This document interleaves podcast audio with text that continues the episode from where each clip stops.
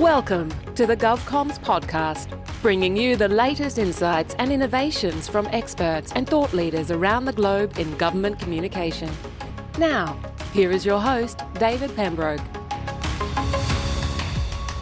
Hello and welcome to GovComms, the podcast that examines the practice of communication in government and the public sector. My name's David Pembroke.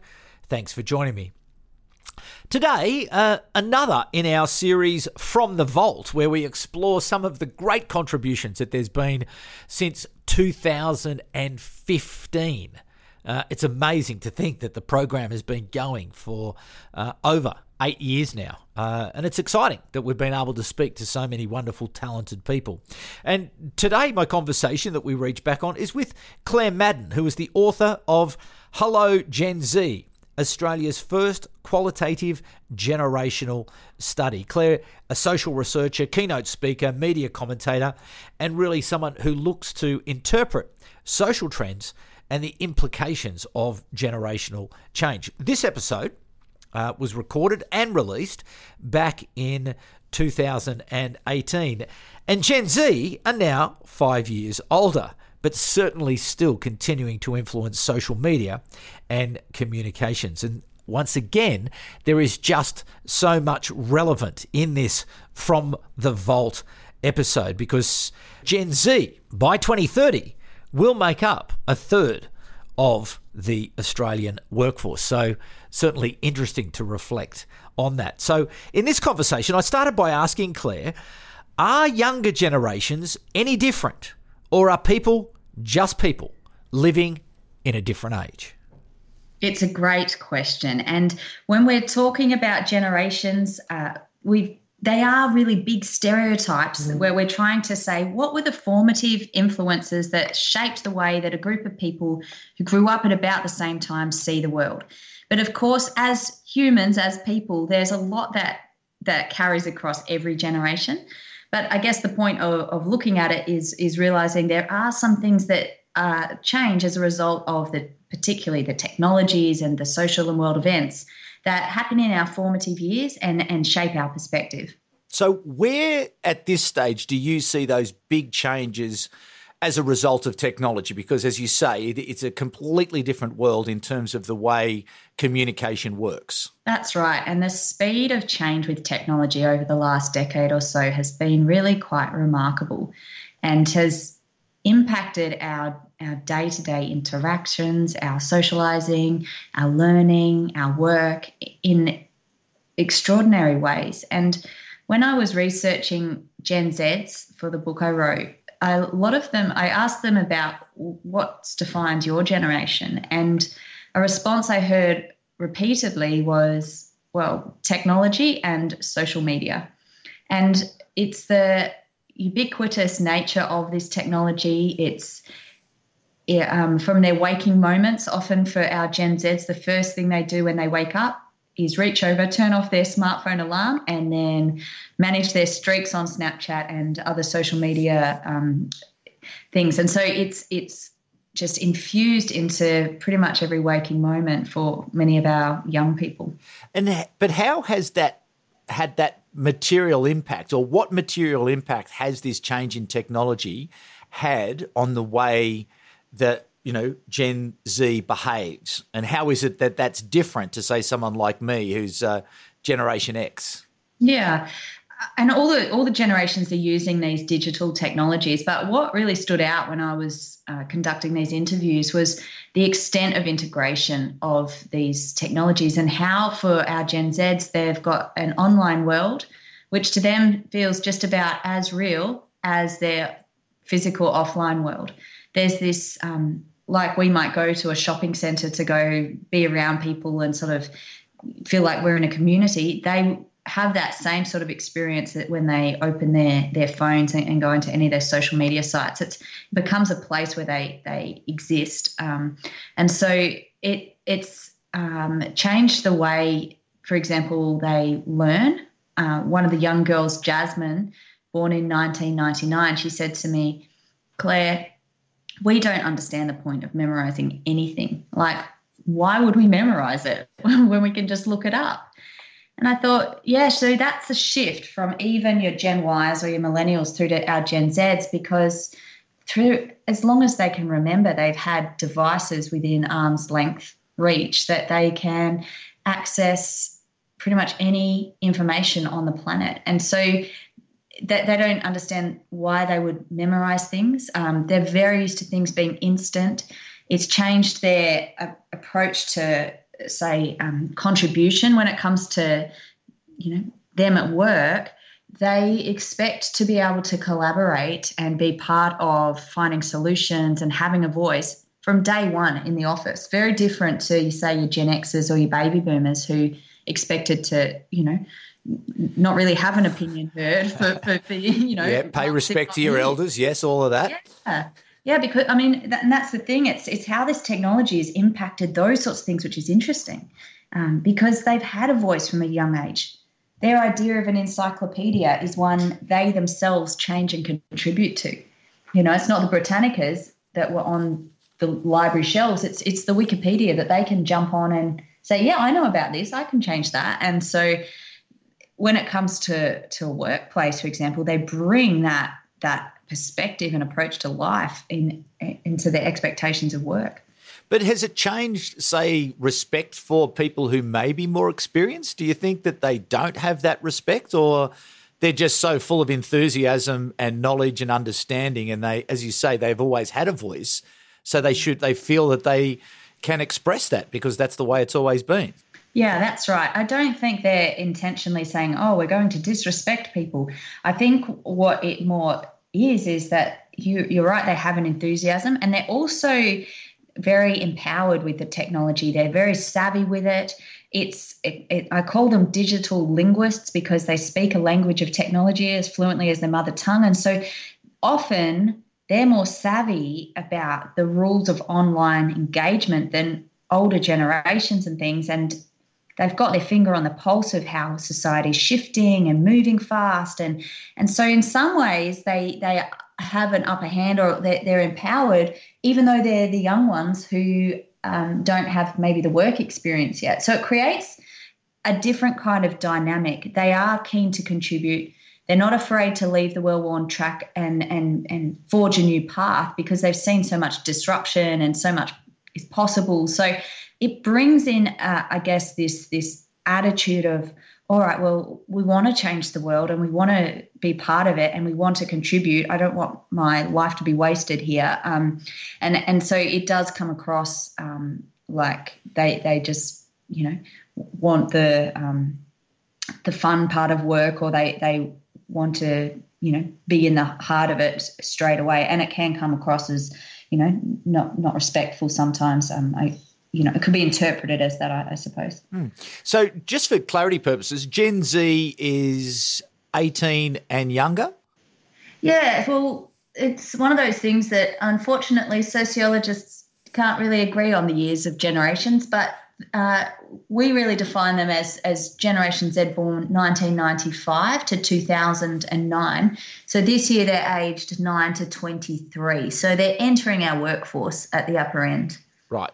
And so just going back to that point around not seeing the need to to memorize, what impact do you think that that will have on the on the way Gen Z works and the way Gen Z can contribute to to a workplace? Well, they are. Uh, one of the young guys, Matt, born in the year 2000, said to me, We collaborate as part of who we are. So they are collaborators in they are used to being able to use their networks you know through social media and different ways as a way of working as a way of finding solutions as a way of um, you know progressing things. They think oh well i'm not good at that but i know sophie is or you know i can ask jack because he knows how to do this and and so they collaborate in finding um, finding answers and and, and solutions. Um, they use their online tools all the time to, to find answers as well.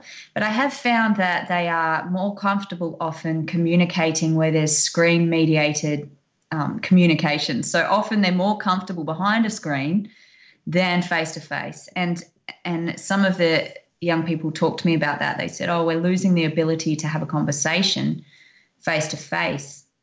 And I think that the the um, impact also is, you know, we might need to actually explicitly teach some of those interpersonal and face-to-face communication skills um, to balance out their, you know, their, their, savviness behind the screen, but not necessarily, you know, without the screen. Mm. Are, are they aware of that, and do they understand that that could potentially have an impact on their effectiveness if they are?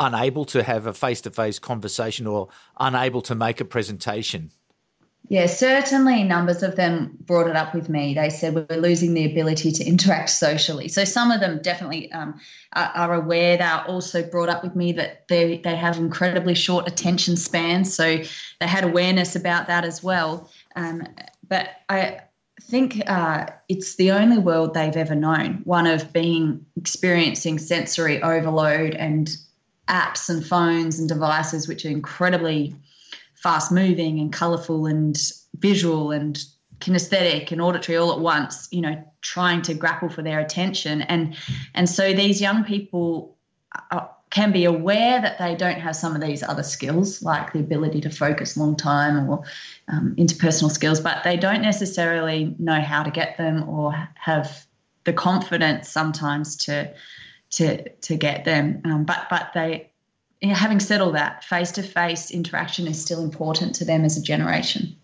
So, in terms of numbers of Generation Z that you would look to or think as as um, as you refer to them, digital linguists, is it ninety percent? Is it hundred percent? Is it is it pervasive in terms of the way those that that generation behaves? Yes, uh, it, it is extremely pervasive. Uh, I mean, you've always got um, people who don't fit the the sort of generational stereotypes, but um, it is the the normal way of of engagement is. Um, I mean, uh, Australian teens are spending 2.7 hours a day on average connected to social media, according to research done by the Australian Psychological Society. So um, it's it's an extraordinary um, amount of time they are online and, and connected with each other, and that would be the, the mainstream um, reality. Mm. So this podcast is for government communicators, so people who work in the gov- the communication function inside government. Mm. And interestingly, uh, at the, I was at the launch at the National Portrait Gallery here in Canberra a couple of weeks ago of Innovation Month, and Dr. Martin Parkinson, who's the head of Prime Minister and Cabinet, said something I found fascinating when he said that the future of government innovation is in the hands of the graduates and interns of today. And it's the role of the senior leadership to listen and to learn what we can from them. What is Martin, Parkinson going to listen? What, when he listens, uh, what is he going to learn uh, from this generation in terms of that innovation um, mm. around public service? I really think he has a point there because the this te- this generation are so infused and connected in with the technology that um, they know the rules of engagement. And for example, they explained to me some pretty hilarious things that I had no idea about when it comes to different rules like texting. They said um, you cannot send a sentence. This was a, a, a girl called uh, Lauren. She said you cannot send a sentence with a full stop at the end because you look mad, um, or just K and then full stop because you look angry, like I'm done with you. And she said, you know, it it's it means I don't want to reply because I dotted you. And I, couldn't believe it, but none of kids talked to me about this. Like full stops, simple punctuation is one thing to, you know, one generation, something totally different to another. And that's just one small example of how many unwritten rules there are around um, engagement, around where society's heading, around um, how to how to communicate effectively to customers and and I would say get these Gen Zs on your team in communications because they uh, uh, along with of course other generations I think we've got the strength when we've got the mix because we're trying to engage with all different generations in our society but for even for for myself as a Gen Y, I cannot keep up in the same way with the nuances that they know. And I think that that the best thing is is to absolutely get them involved listen to them test things. There's rules on you know we think oh we're pretty up to date we've got an instagram account. Well that doesn't that doesn't nail it. What it's how we use it and it's all these subtleties and nuances. And and the same with you know um, i think happens when we've been running organizations a certain way for a, a long time. These gen z's can look at it and think why would you do it like that? It's so much easier and better to to to run to do it like this because they've they've grown up amongst this disruption. So I totally agree. They are innovative and they're entrepreneurial, and we would benefit to have them on our teams.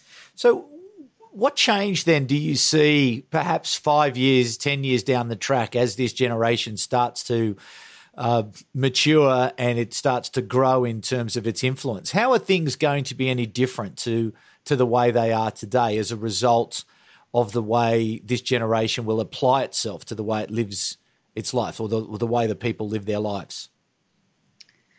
Well, it's a great thing to consider. And like any generation as they mature, some of these characteristics we're currently seeing are probably partly life stage dependent, um, but others will be enduring characteristics. And we are seeing the workplace that shift to more of a short term contracts, a, a, gig economy where people work on project based work and um, things. And and I think that we will see businesses need to be agile and adaptive and respond quickly. It's um, I think also we'll see the, the need for collaborative leadership styles, which quickly get the best out of the talent in our teams, you know, not waiting a year or two of that young person sitting around the office till till we have them involved, but but quickly getting out the the um, getting getting the best out of people because things are shifting shifting fast. So I think uh, as we've seen over the last number of years, those often organisations where there's more traditional hierarchical, slower moving change can really be challenged in this environment where it's it is more fast moving, agile, and and we need to be responsive. And I think our, our Gen Zs are very aware of that. They fear irrelevance, they fear being left behind, and they'll be on the front foot in in, in creating agile organisations. So, in terms of, of government, where you know it's traditional, well, because of what you know the business that government's in, you know, it needs mm. to be considered. It needs to think clearly about a number of the difficult issues that are emerging, and so this sense of speed and change is perhaps more difficult. So, how does how does a Gen Z sort of fit into that environment in, in a way that they feel that they can make a contribution, but done so in a positive way? Yeah, and it, it is difficult, more difficult in highly regulated sectors and industries, and and often government, you know, have a lot that that they're handling and managing and, and large systems. Um, but I, I think that if we get a culture of innovation and collaboration even in our teams and and and look at well, why do we have certain processes in place and are they actually serving us or are we now serving that that system or that process and in whatever authority of leadership we have to be able to um, ask the question is this the best process for our future? It might have served us well in the past but is it now the best? And and can we um, perhaps be less precious about some of that process and look at more outcomes? Um, and one of the best examples around um, online engagement i've seen from um, it, uh, kind of area is the New South Wales Police Force have a fantastic Facebook following of over a million followers, and they have uh, they they do a great job of um, communicating the important updates about you know policing and and what's happening in the community, and then they throw in these memes, which are those images that have words um, over the top of them that Gen Z that they speak a language of memes. So anyway, they, they seem very random maybe to older generations, but it's totally hilarious and and makes a lot of sense to younger generations who spend time online. And and I saw one of their posts had something like um, 22,000 likes and 8,000 shares, from which is is extraordinary. Um, and and so what they've done really well is is still say, hey, we can still have a personality, and we can actually connect with um, you know this new cohort, even though what we're doing is you know is, is serious and important. And I think you know it part of what government agencies, different agencies can do is look at well, how can we actually um, be a bit more relevant or communicate um, with a bit of um, relevance and, and life and um, fun, even though we've got an important message and job to do as well. So I see what you're saying there in terms of personality, but do we have to find a way to speak across generations or should we have always perhaps thought about having a personality and not being constrained by uh, what perhaps we thought of in the past was the way that we had to communicate, a correct way, a more formal way? Was should we have always perhaps been in this place where we were showing and revealing more of ourselves as opposed to being conservative because that's what we felt was the way to be most effective and trusted and authoritative? Well definitely with the use of all this um, social media and the constant connection of you know, texting and social media, everything has created a more casual way of communicating. Um, but there's still appropriate ways in business to communicate in different forums. So uh, I, I, think that it's about um, the choosing the right kind of language for the right medium.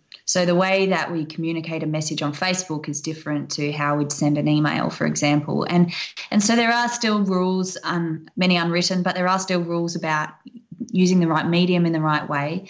Uh, but as as overall, um, a, a, lot of communication because of the frequency of it and um, the relatability we now have in knowing a lot more about people and organizations having personalities more, we, we probably can um, think through that that relatability side a bit more and think how could our organization have a bit more of a personality or be seen um, as approachable, not just as this distant, scary, far off, you know, necessity that that sends me scary letters now and again. Um, so I think it's definitely something we can we can think about.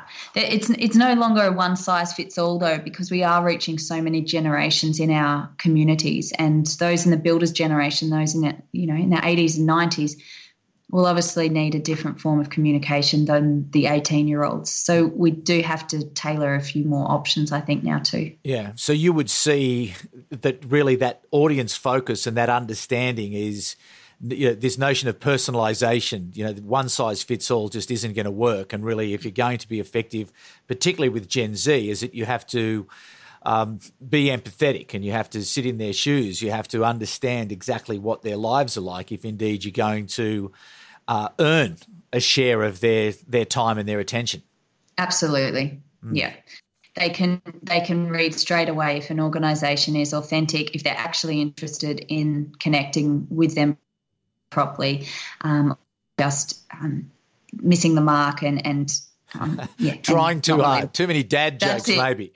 That's it, and that's why I think we need them on our teams because we we think we've we've made some cool meme, and they think, oh gosh, no, you've missed it. So so we need them. We need them desperately on our teams. Yeah. yeah, I actually love it. We've we've got quite a number of young people who work on the team here, and I love the enthusiasm and the passion and the you know, and they really want to get in behind. Yeah. But I, I also do find that uh, at the heart of it, though, they're still people. You know, they're, they're, still motivated by the things that motivated me when I was the same mm. age. You know, that notion of of recognition, that notion of trust, that notion of responsibility. That they're still the things that are, are sitting at the core of these people. So while yeah. the tools may have changed and way while, while the environment is massively different, if you do speak to them with trust and you do listen and you do recognize and you do acknowledge and you do encourage that's when you get the best out of them. So really, they're no different to anybody else in, in that way. I agree. Trust and um, recognition and all those things that resonate with any generation and, and, and anyone in our, in our teams and our, our communities. So just a final question. Looking into the future, if that's where we've been and that's where we are today, particularly with this Gen Z, What's what's coming as voice starts to play a more active role in the way that we uh, engage with devices, both in our home, in our work, in, in our car. Um, artificial intelligence becomes more sophisticated in terms of being able to process, you know, vast amounts of data that can then be used to inform communication. Where where do you see the change coming, and what do people need to be looking for in the next couple of years in terms of how they understand the best way to continue to be effective. Mm. Yes, we are seeing increased humanization of technology, uh, it being uh, interacting with us more and more like a, a, person would with voice recognition, and we'll probably have robots in our houses assisting with all sorts of things. In fact, some of the young Gen Zs explained to me they do their homework with Siri um, the, on the iPhone or the iPad, just asking Siri the answer and they, they write it down. Amazing. Uh, we used to ask mom and dad, they ask Siri, you know, and it's pretty incredible. So I think we'll continue to see devices um, integrated into our lives, but uh, we're also seeing um, that it's not satisfying the human needs. Um, so young people who are spending extensive amounts of time on social media experience higher levels of anxiety and FOMO, the fear of missing out. Um, and so, and there is, you know, a lot of anxiety and things, and you know, with with um, say uh, social media sort of promising intimacy and this sort of closeness, but never really delivering it because it, it lacks the commitment side of it. So I think what we're seeing is this the balance of yes, technology can serve us in ways, but it will never replace face to face. It will never replace human relationships. Think about the human side. Technology is pervasive in our world and, and it will be, but what is it that people really actually still need? And, and, and like you've been saying, a lot of those basic human drivers cut through all generations. And um, and I think that, that that can often set us apart if if we remember actually these are people and they need um, you know affirmation, belonging, connection, respect, all those things that that people need. So a big thanks to Claire Madden for sharing with us her insights back in 2018 about Gen Z. Interesting to reflect though and exactly what she had to say because technology has only continued to accelerate, only continued to embed itself much more in the way that we do things. But I really enjoyed those reflections, and I do hope you enjoyed this episode in our From the Vault series. As always, we do value your feedback, uh, and a rating or a re- review would be greatly appreciated because it does help us to be found by others. So, won't take you long uh, if you jump over and give us a, uh, a rating or a review and let us know what you think about this From the Vault series. We'll be back in two weeks with another episode from the Vault. But for the moment, I'm David Pembroke, and it's bye for now.